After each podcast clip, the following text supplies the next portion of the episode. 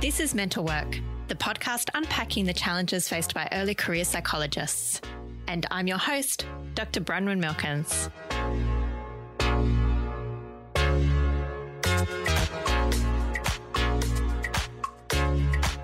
Hey, mental workers, welcome back to the podcast. Are you a perfectionist? Now, when some people hear perfectionist, they think of somebody who is very meticulous about the spelling of words, the your versus your, and making sure it's very correct. But we know that there are different definitions of perfectionism. And it's particularly prevalent amongst psychologists. Did you know that? We know from research that it is highly prevalent amongst us. And so, here to help us unpack this topic of perfectionism and how it shows up in our work and how we can channel the positive benefits of it whilst minimizing the consequences is psychologist Kate. Hi, Kate. Oh, it's good to be here. Thank you for having me. My pleasure. And just to introduce you to listeners, Kate is a psychologist in schools and private practice. She completed the plus two pathway five years ago, but before that, you had over 20 years of case management, right? I did, I did. Wow. So that was amongst young people mostly? Yep, 25 and under. Wow. Mm-hmm. Intense. And then you did the plus two. Where did you do your internship for that? At schools. Oh, that's so cool. and I'm still there. That's so cool. So, Kate, I think, is very qualified and experienced. I hope that doesn't make you nervous for me to say that.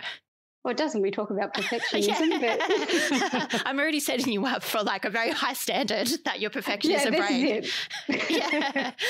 So, listeners, what we're going to unpack today is we're going to link perfectionism to burnout. That's one of the main consequences of perfectionism. Um, but we're going to talk about as well what perfectionism is, how it shows up in our work, what are the benefits, what are the costs, and we're going to talk about finally some practical tips to lessen the negative consequences of perfectionism. You ready, Kate? Let's do it.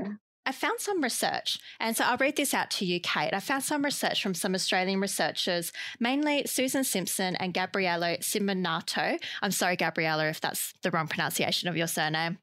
And they were looking at burnout amongst clinical and counselling psychologists, and the role of early maladaptive schemas and coping modes as vulnerability factors. That's a real mouthful. That is a mouthful. Yeah. but let me just simplify that down. Essentially, what they found was one, burnout is really common amongst us. So, at any given time, psychologists, around half of us, are experiencing very high levels of emotional exhaustion. So, pretty much we feel rubbish. And what they found was that is linked primarily to this schema called unrelenting standards. And unrelenting standards is the belief that one must strive to meet excessively high internalized standards of performance, usually to avoid criticism.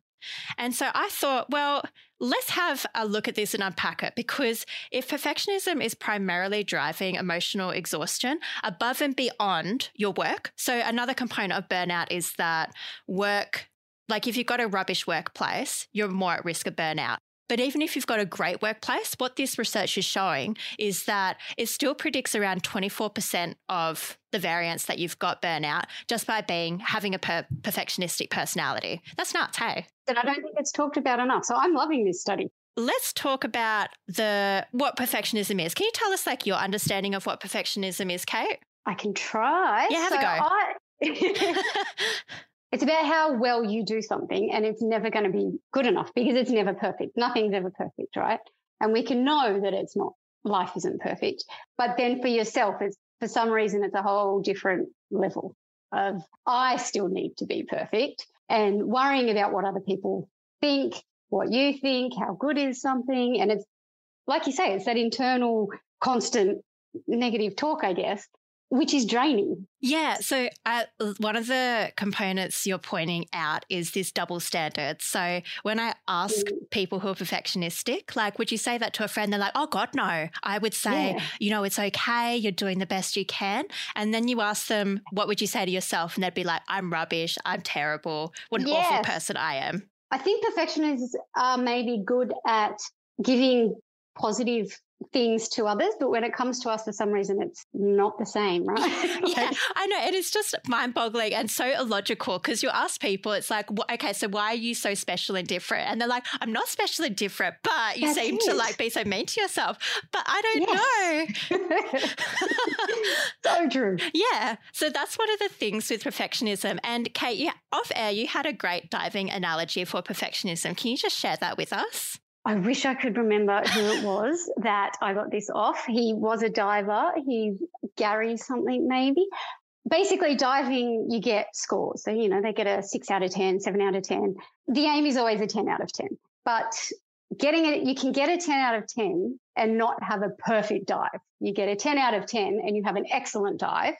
And there's still things you can work on. There's still things you could tweak. You could do it a little bit different, a bit better, a bit quicker, a bit slower, whatever. I'm not a diver but you can still be a 10 out of 10 and not be perfect. And it's about the excellence in what you've done, not the perfection in what you've done. So it's really, what do you think that analogy is trying to tease apart for us? Like you said before, there's no such thing as perfect. Yeah. perfect is different for everyone. What I think is perfect is not what you think is perfect. And so what are we trying to meet there? But we can still give it our 100% and go, that work is excellent for me, or that effort is excellent for me. The standard is still excellent. Sure, someone else might come in and pinpoint little things that could have been better or different, but it doesn't mean it's not good quality work. And we're still striving to be good at what we're doing. So it's really getting at this idea that there is healthy striving, which is like, I want to improve on something. If I want to play the piano, I want to practice, make sure that I play music over and over again and focus on the specific parts that I need to improve.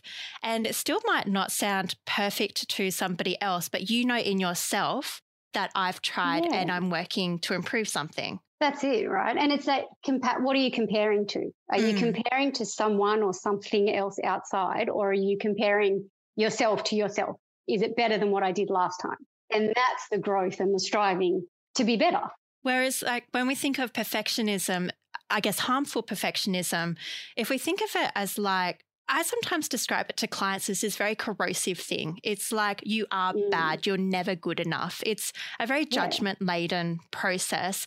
And like the definition I read out before said, it's primarily to avoid judgment and criticism. So it's like, if I am perfect, then I can avoid the judgment, criticism, and lack of acceptance that might come with being imperfect. Yeah. And I think you have that constant thought of what are other people going to think of this? Yeah, you or do. What, how are they going to judge that? Or if it's not absolutely 100% perfect, then they're going to think I'm not good enough for this job or I don't fit this role or I shouldn't be doing this. And then, the, I don't know, the whole world collapses. Yeah. So it's that comparison to very unrealistic standards. So if we compare mm. ourselves to other people as well, we completely negate that we're individuals with backgrounds and different career trajectories and instead we look to somebody else and we see them as yeah. this like highlight reel essentially. And we're just like wow that's amazing. And when we compare ourselves to them and we never do downward comparison. Like i call that upward comparison when yeah, we compare to somebody else like who we think is better.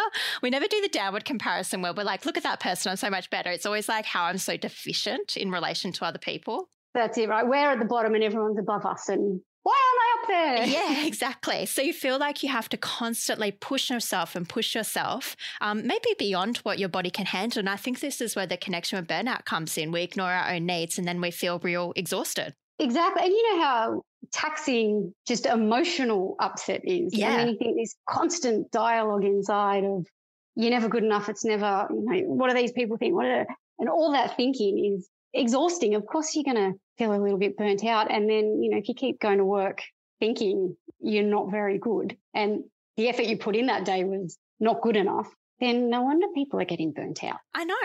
It's, yeah, when you say it like that, I mean, it sounds kind of obvious. Yeah, and I think it's just taking that reflection. We don't sort of reflect on that because we're too busy going, oh, but she's so good over there and he's so good at that. And that you don't go, oh, hang on, the inner critic's out again. it is, it is. And so I'll just I'll finish up with our perfectionism definition. I like this mountain analogy. I think I stole it from somebody and then it's evolved over time. You know how you use analogies in therapy and then you just add on them and just they morph into something else? I'm so proud when I do that. I've done one of those and I made my own up and I'm like, this is the best thing I've ever done. And inside your head, you're like, inside your head, you're like, God, I'm brilliant. And the client just like has no idea. yeah, I've nailed this. yeah. So my little uh, stolen analogy that I think I've morphed into something is like, I see perfectionism as, let's say you have no mountaineering experience and you're like, I'm going to go climb Mount Everest. And so you get to the top of Mount Everest after much hardship and you're at the top and you see your friend on top of another mountain. Nobody knew that there was another mountain taller than Mount Everest, but there it is. And so you look at your achievement and you're like, God, this was nothing. Anyone could have done this. Like, this is this is completely nothing. And then you look at the other mountain, you're like, I should have climbed that mountain. Okay, I'm gonna go climb that mountain.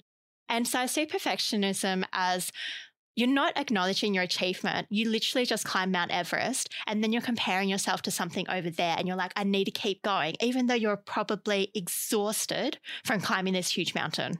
That's it, right? And you don't know what path the other person took. Exactly. Like maybe it was really hard for them, but they're up the top and you're like, oh, they just did it so much easier than yeah, I did. because they're better than me and I'm deficient. Yeah, I like that analogy. Thank you. You've done well. yeah, thank you. Yeah, I have no idea what the original was like, but I think I've just just something you make up in session and then you're like, okay, nailed it.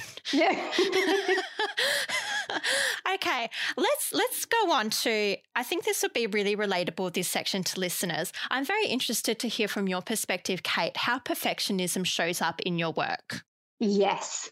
So I think if we think of in session with clients, you know, it's back and forth dialogue. I'm still not overly comfortable with long silences. I feel not that I need to fill the silence, but I feel like it's they're waiting for me to say something. And whatever I say has to be the right thing or the light bulb moment, or they're going to go, Oh my gosh, you've just changed my life in a sentence.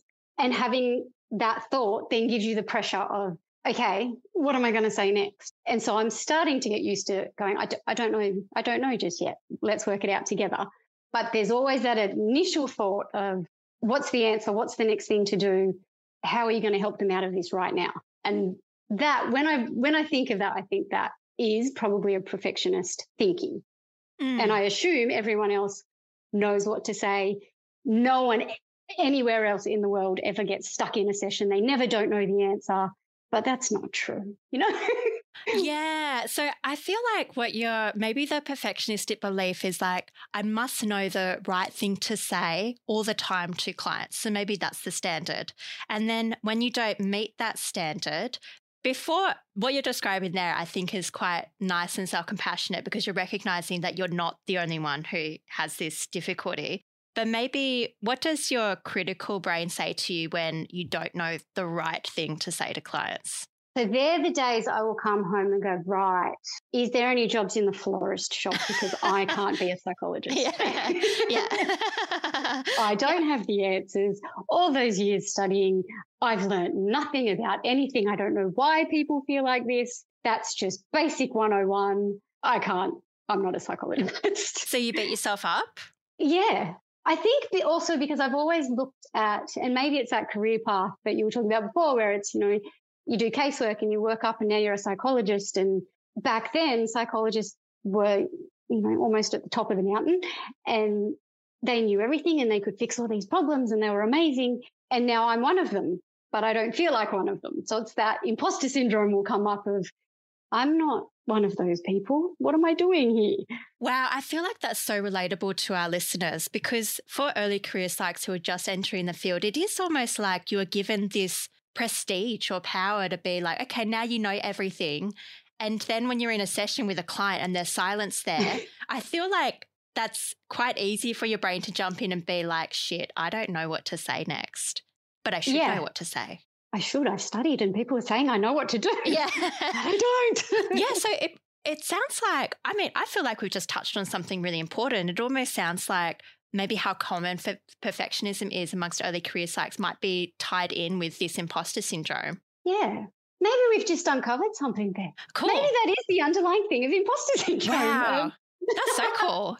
Yeah, because like imposter syndrome is feeling like somebody's going to find me out as deficient. Like they've said yeah. that I'm a psychologist, but really like they're going to find out that I know nothing. That's the other day I was talking to a friend and she will say, you know, ah, imposter syndrome. And I think she's amazing. She knows everything. She's my go to of like, oh my gosh, your brain is just full of every piece of knowledge.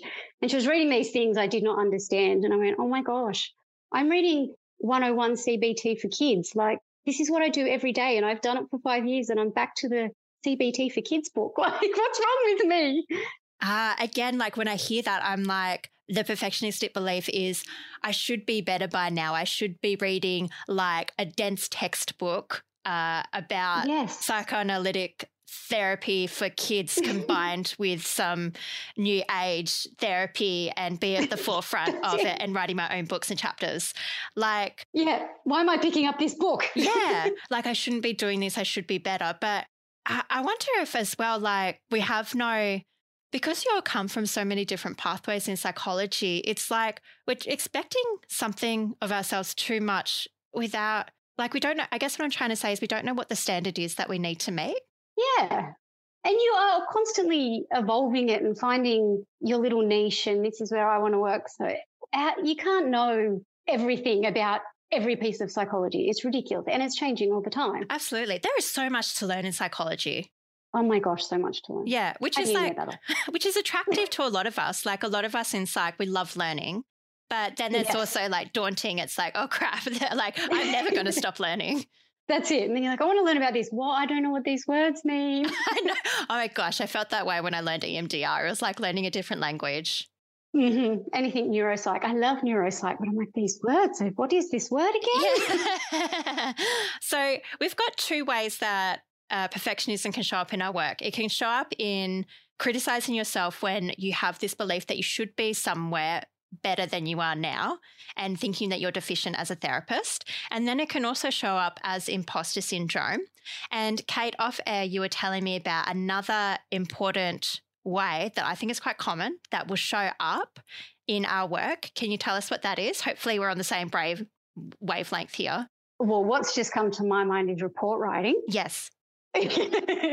because that's a, yeah, that one is a hard one because it's, you're writing something with the intention of an audience. There is going to be an audience. It's not, you know, you're not just writing something that maybe someone will read it. It is going to be read and it's got so many different purposes and all these different people are going to read it. And I think I might be a little hypersensitive about it because of working in schools. So I've seen a lot of reports and I've seen how teachers, particularly, can be quite critical of what's in the report. It's not enough information. They're not putting in scores. This doesn't give me specifics. So, with all of that in mind, going, well, I want to write reports that are useful and that advocate for a client and are not offensive in any way. They, you know, there's a very high standard. And I think that comes into play when you're writing a report to go, okay, I want to meet all these different, you know, parents, teachers, the client, maybe a GP or a psychiatrist. I want to meet all these people's needs in one report, which has to be succinct and to the point, which is a massive ask. When I hear that, I think of the feeling of pressure, like that must place so much pressure on yourself. And even a time pressure, because mm. even though it's your time, you know, if you want to give out a report in three months, you can. People probably won't be happy with that. so it's also there, you know, as soon as you do all those assessments and put it together, the next question is so how long till I get the report back? How long till the results come back? So then there's that pressure of going, I want to give them to you really quickly. And if you get one near the end of a, ter- a school term, they want it before the end of the year. They want it before the end of the term. They want it ready to go. So there's that, all that added pressure, I think, blows up the perfectionism the perfectionist side. It would. So let's say you're prone to perfectionism, you're prone to having maybe setting unrealistic standards for yourself. And then literally externally, you've got other people being like, okay, can you give me a 20 page report in a week? Like they are putting unrealistic standards onto you. That would send a perfectionistic brain on fire and be like, okay, I need to do that. They're saying they need the report. They need it to be absolutely perfect. And I should be able to meet that. And then when we don't meet that, we're like, ah, I was bad without realizing that the standard was unrealistic. That's it. And it's a uh, report writing is a bit of a bubble. Like it's, you don't generally, I mean, I'm, I don't think anyone does. You don't really do it with someone else and sit down next to someone else and collaborate on this report. And it's your work that you do. You come back, you write the report, you give it out, you put your name on it. And it's all internal and external pressure and how you manage that without, yeah, falling in that. And that would be perfect burnout mixture, I think. Absolutely. All that together. And so, one way people can deal with it is they can spend 24 hours a day working on their report and making sure they go over every word and revising and revising. And one way I imagine that people can deal with it as well is to do nothing and procrastinate and just be like, look, this is too overwhelming. I'm a just chill Netflix for the next week. And then an yeah. hour beforehand, I'm going to write this report out of intense anxiety and adrenaline. Is that something that's familiar to you, Kate? Oh, I want to say no, but yes, it is. and I'm very much a, um, I'm going to say this is a perfectionist trait of I want to start it, I want to do a great job, and I want to finish it. And I want it to have one draft and I want it to be perfect in a day or two. So I always set aside a few hours and pump it out. It, that's not realistic. I know that's not realistic. Eh, but then it's stepping back and now leave it for a day and come back and do it again because I will get stuck in that thing of like, that is too hard. And I'm going to just watch Netflix and I'll get to it when I'm ready. And I'm never ready. So it could be days before you get back to it. And then you've lost the time. And then you start beating yourself up again of, well, I've just wasted four days. And now that means it's going to be another four days till they get it. And now they're going to be uh, emailing me. And what do they think of me? And, oh, and yeah, then it's out of control. Which just in a whole nother layer of stress where if potentially if you approached it being like, okay, it's realistic to expect that I'm going to try and write for a few hours. I'll need to leave it so I can come back with a fresh perspective. So I'm exactly where I need to be. I'm actually on the timeline that is realistic. That could probably help a little more. What do you think? I think it's yes, absolutely it is. I think back to, so it took me a while to get into reports because I think I was a little bit scarred by the, when you have to do case reports and all of that stuff to get your certification. Yeah. all of that is just yeah, I hate them. Time pressures and criticism and mm. it's never good enough. So I didn't touch them. I said, never am I. That was horrible. I didn't like it. I don't want to do it again. yeah, I, I hear you. I am emphatically nodding. Yes. so I think everybody should have a break. then coming back to it's going, okay, it's that structure and it's going, working out how you work. So you've got your sections to your report and it does get easier. It's not all bad because once you've got the bones, you just keep using the same headings and you're adding stuff, changing words, all of that gets easier. But I think it's like you say, being realistic. How much time have I got today? What am I going to knock off? And then doing it in sections and having breaks, getting out, walking around, doing a stretch, not just sitting there going, okay, I'm going to cram it out like a, a report in eight hour block because it's going to be the worst work you've ever done. You read it again and go, oh dear. One thing I wanted to pick up there was how you said it gets better over time. It sounds like with repeated practice with your reports, you have come to be able to write them a lot easier. Is that right? Yes, I'm going to say it's a. Um, you took a long pause there. It's a, pro- it's a process. Yeah. where the first few that you write are probably the worst ones you're ever going to write, and that's the bit of the perfectionist. It's kind. Of, it's a. It's a. journey. It's a learning journey. Actually, now I'm thinking about it, is recognizing that you have these perfectionist traits of I want to sit down, write a perfect report in one day, get it out, look like a superstar, get more work, rinse and repeat. But I think it's working out how you work. How long can you focus for? You can't focus for two hours on a report. So figure out what it is you do, put some strategies in place there. Then you start getting a template, which you can use the next time. And so you're going to have different like different reports to write. It might be an ADHD one, it might just be a risk one, whatever. But you start having template. And then it's about just putting the guts of it in. So you've got the structure, you've done all the basic stuff.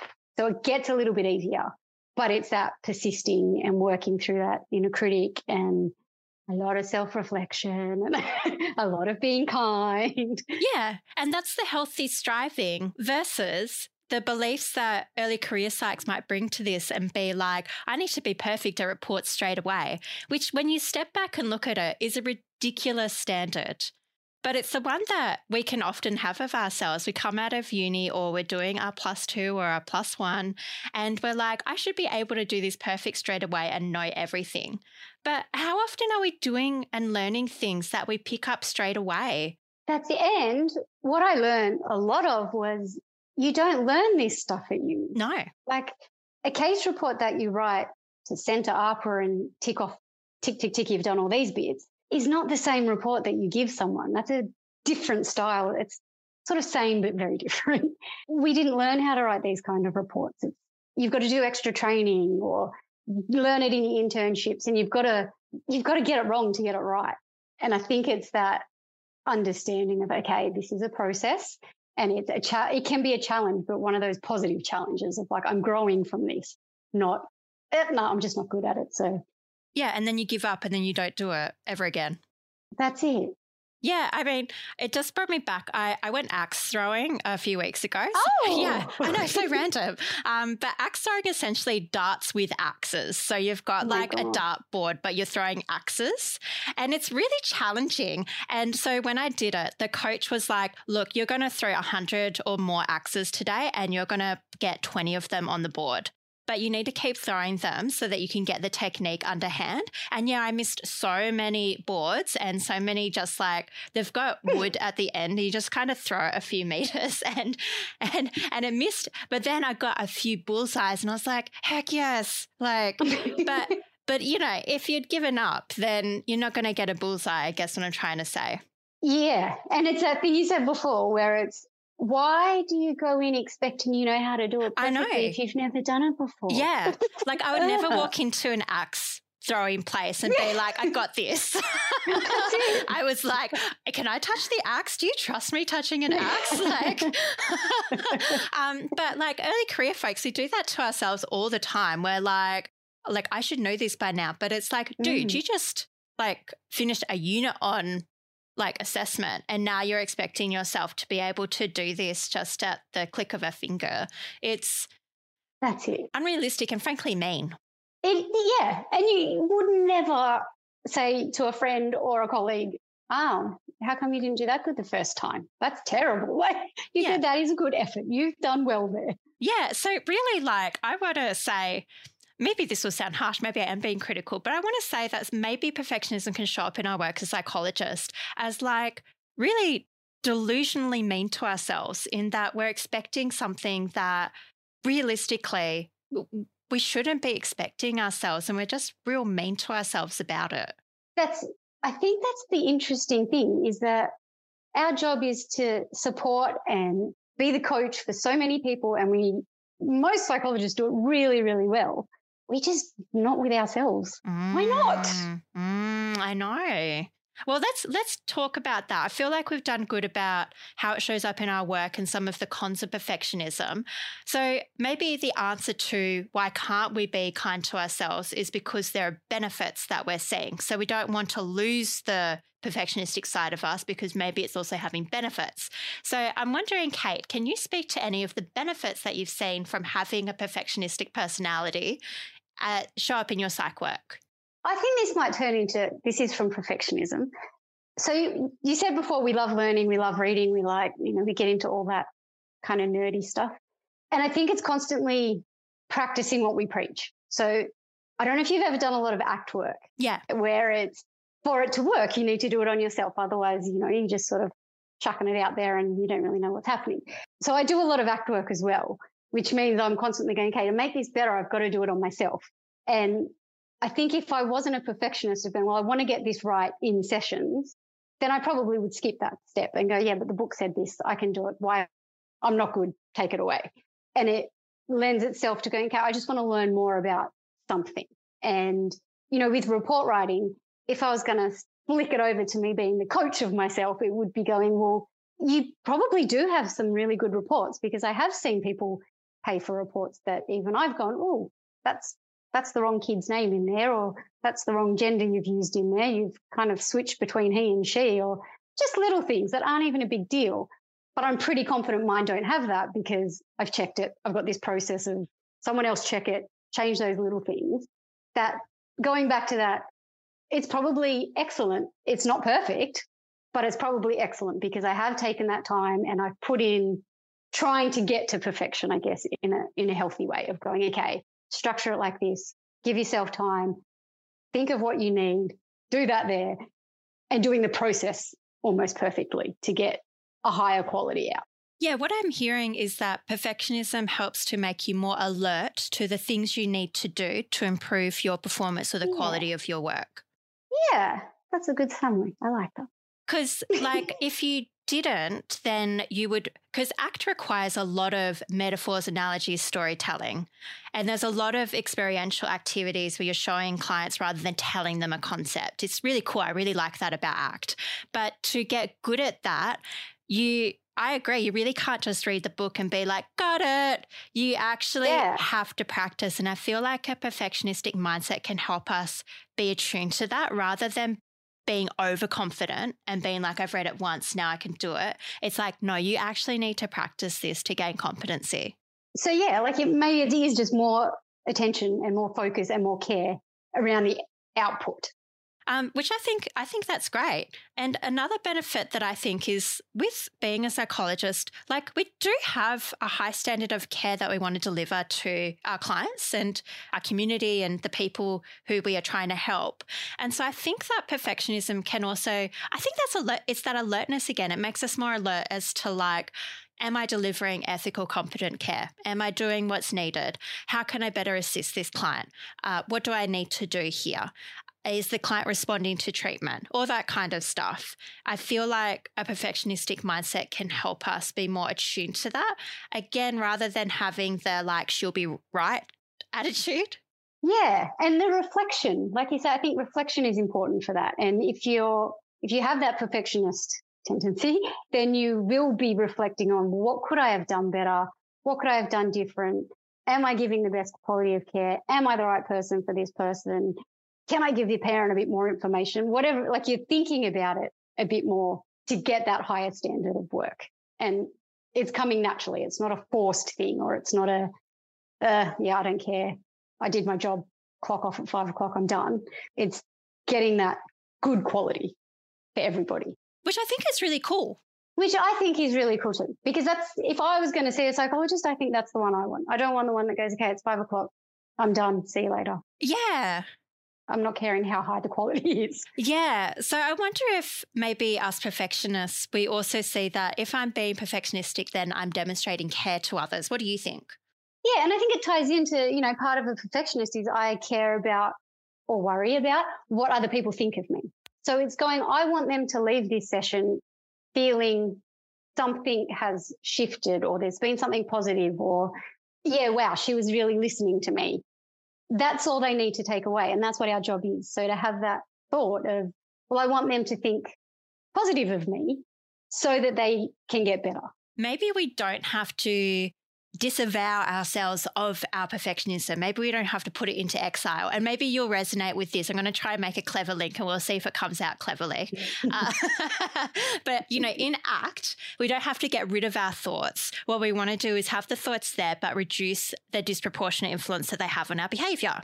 So, like, if our thoughts, like, I'm a terrible person, is causing us to act in ways that aren't in line with our values, we don't have to get rid of that thought, but we just have to notice that it's there and get some distance from from it to be able to act in line with our actions.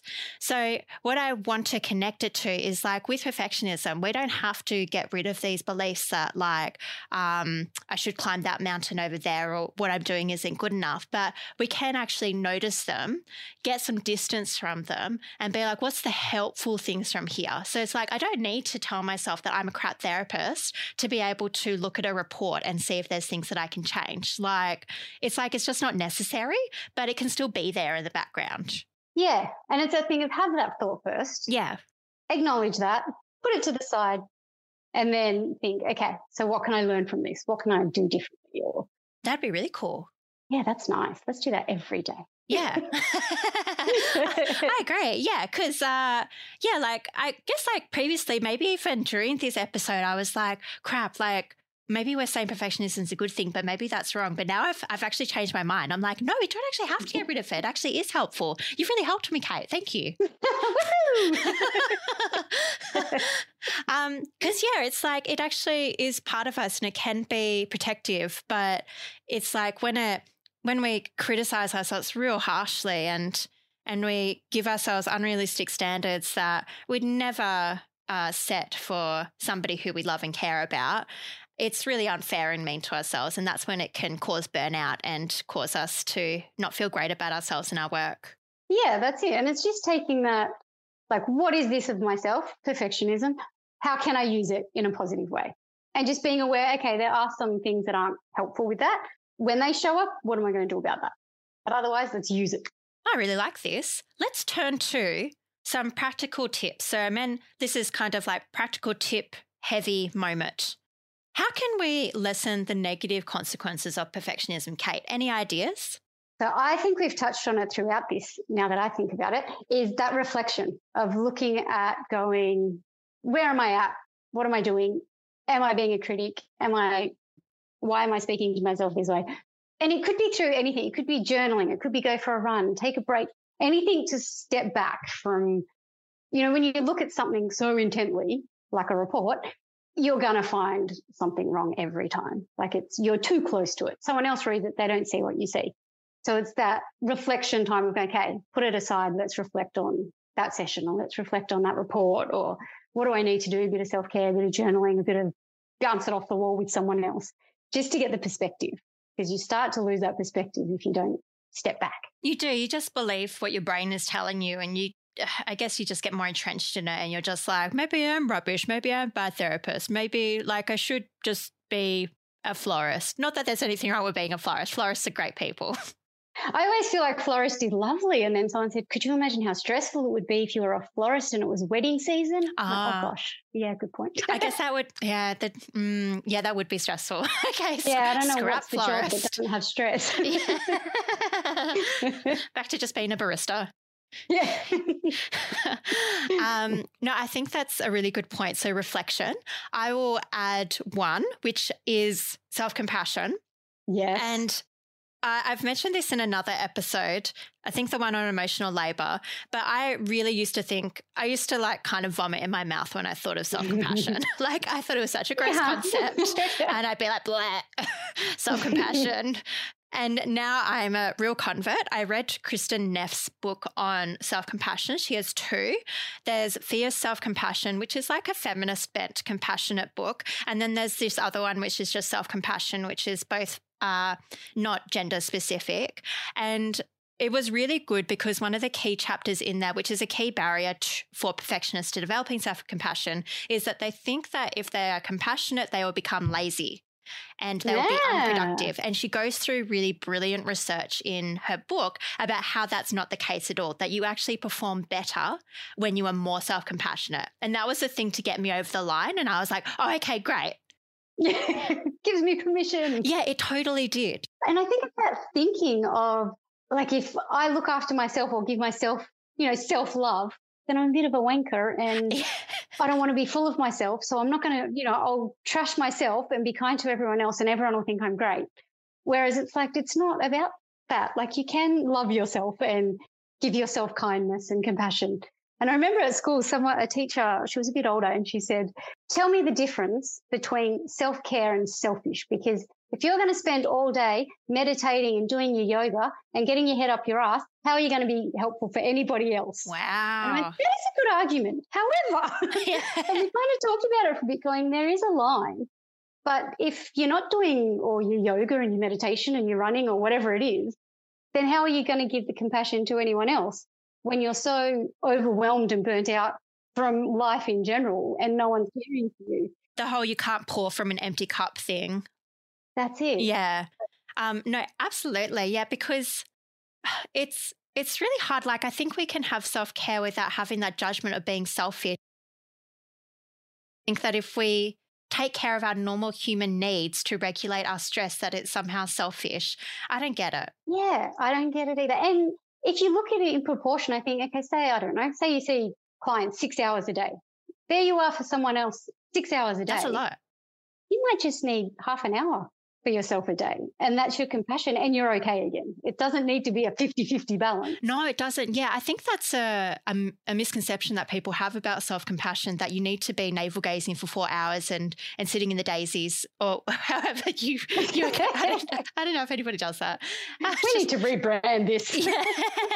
but self compassion, there's literally three components, which is self kindness, common humanity, and mindfulness. So, literally, a self compassion break can be 30 seconds, and it's like, I notice this pain and suffering.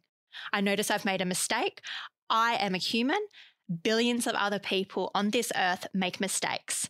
And I respect myself and I admire myself. I am trying hard. And I th- that that's it. That took like what, 15 seconds? And it's just that changing, noticing what that dialogue is in your head and changing it and going, I don't need to be mean to myself.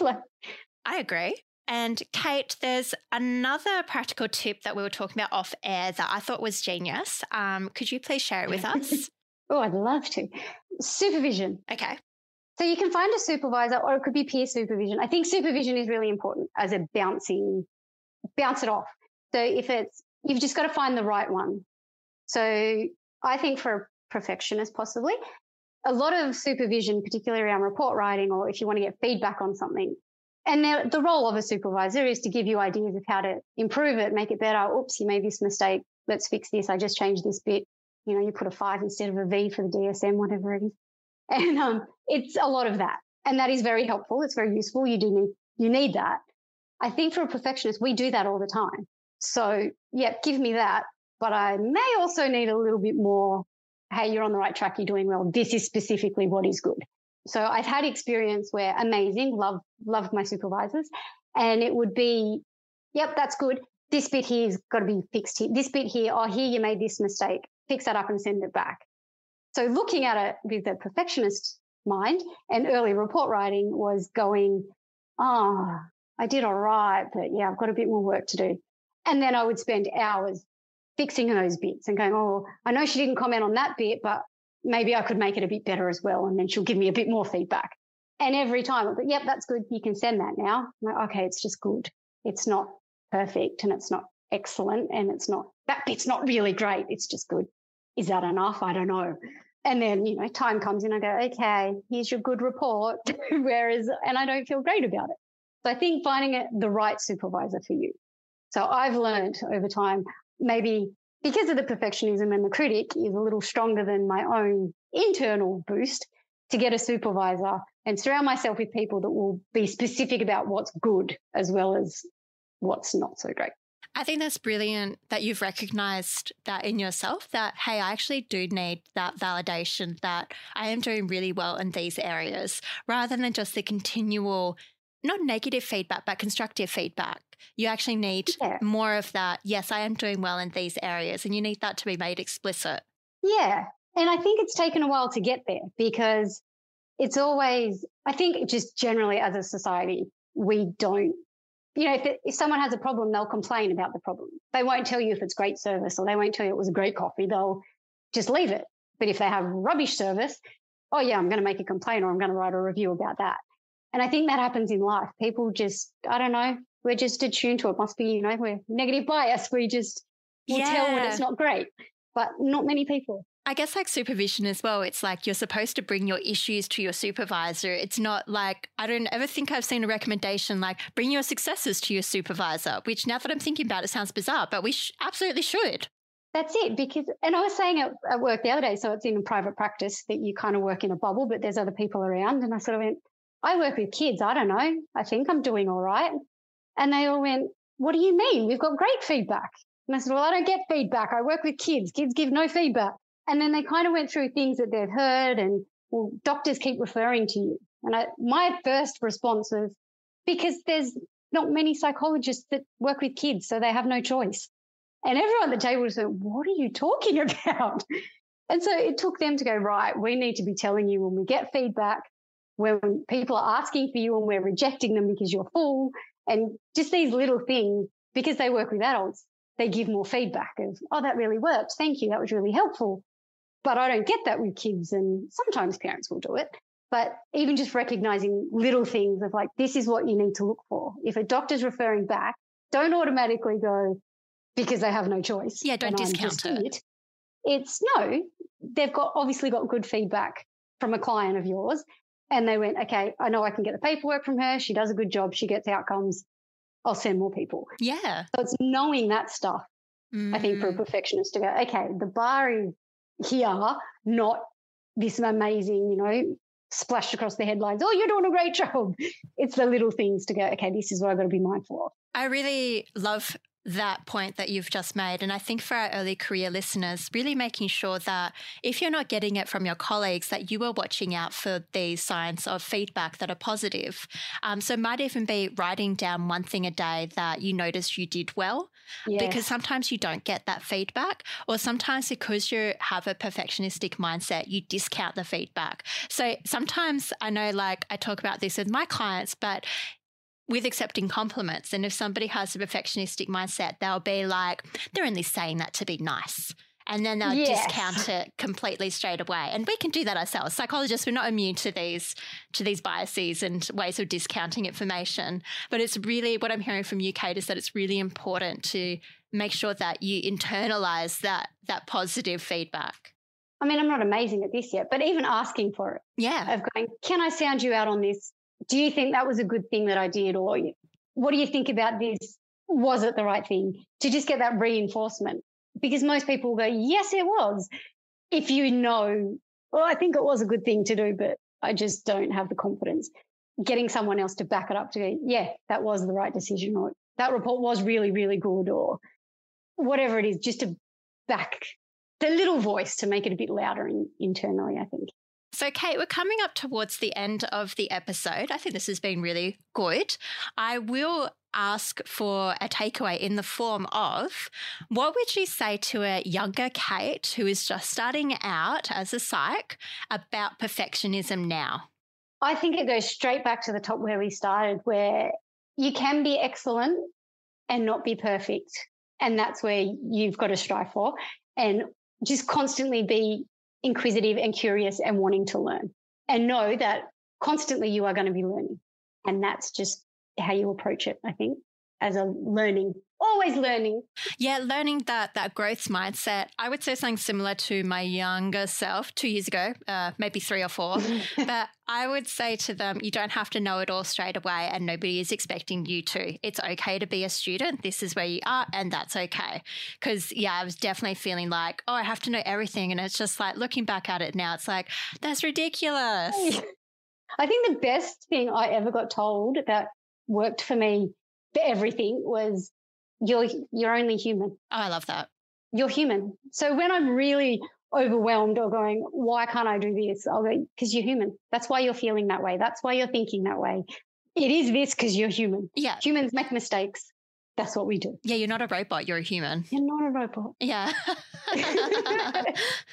well, Kate, thank you so much for coming on this episode. I really appreciate your insights and perspectives. This was great. This was so enlightening for us. Yes, it was. I feel much oh. enlightened. Thank you. Oh, we solved all problems here. I know. So, Kate, if listeners want to learn more about you or get in touch, where can they find you?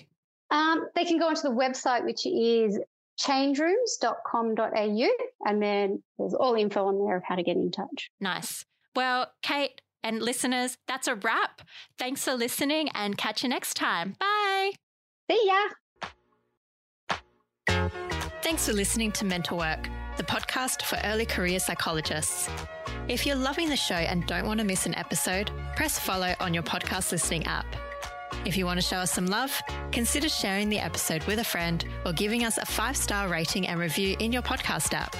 If you want to show us some extra love, join our Patreon for as little as $1 a month at patreon.com slash mentalworkpodcast. This really helps to keep the podcast alive. Want to keep the conversation going? Have a cool idea for an episode or just want to say hi?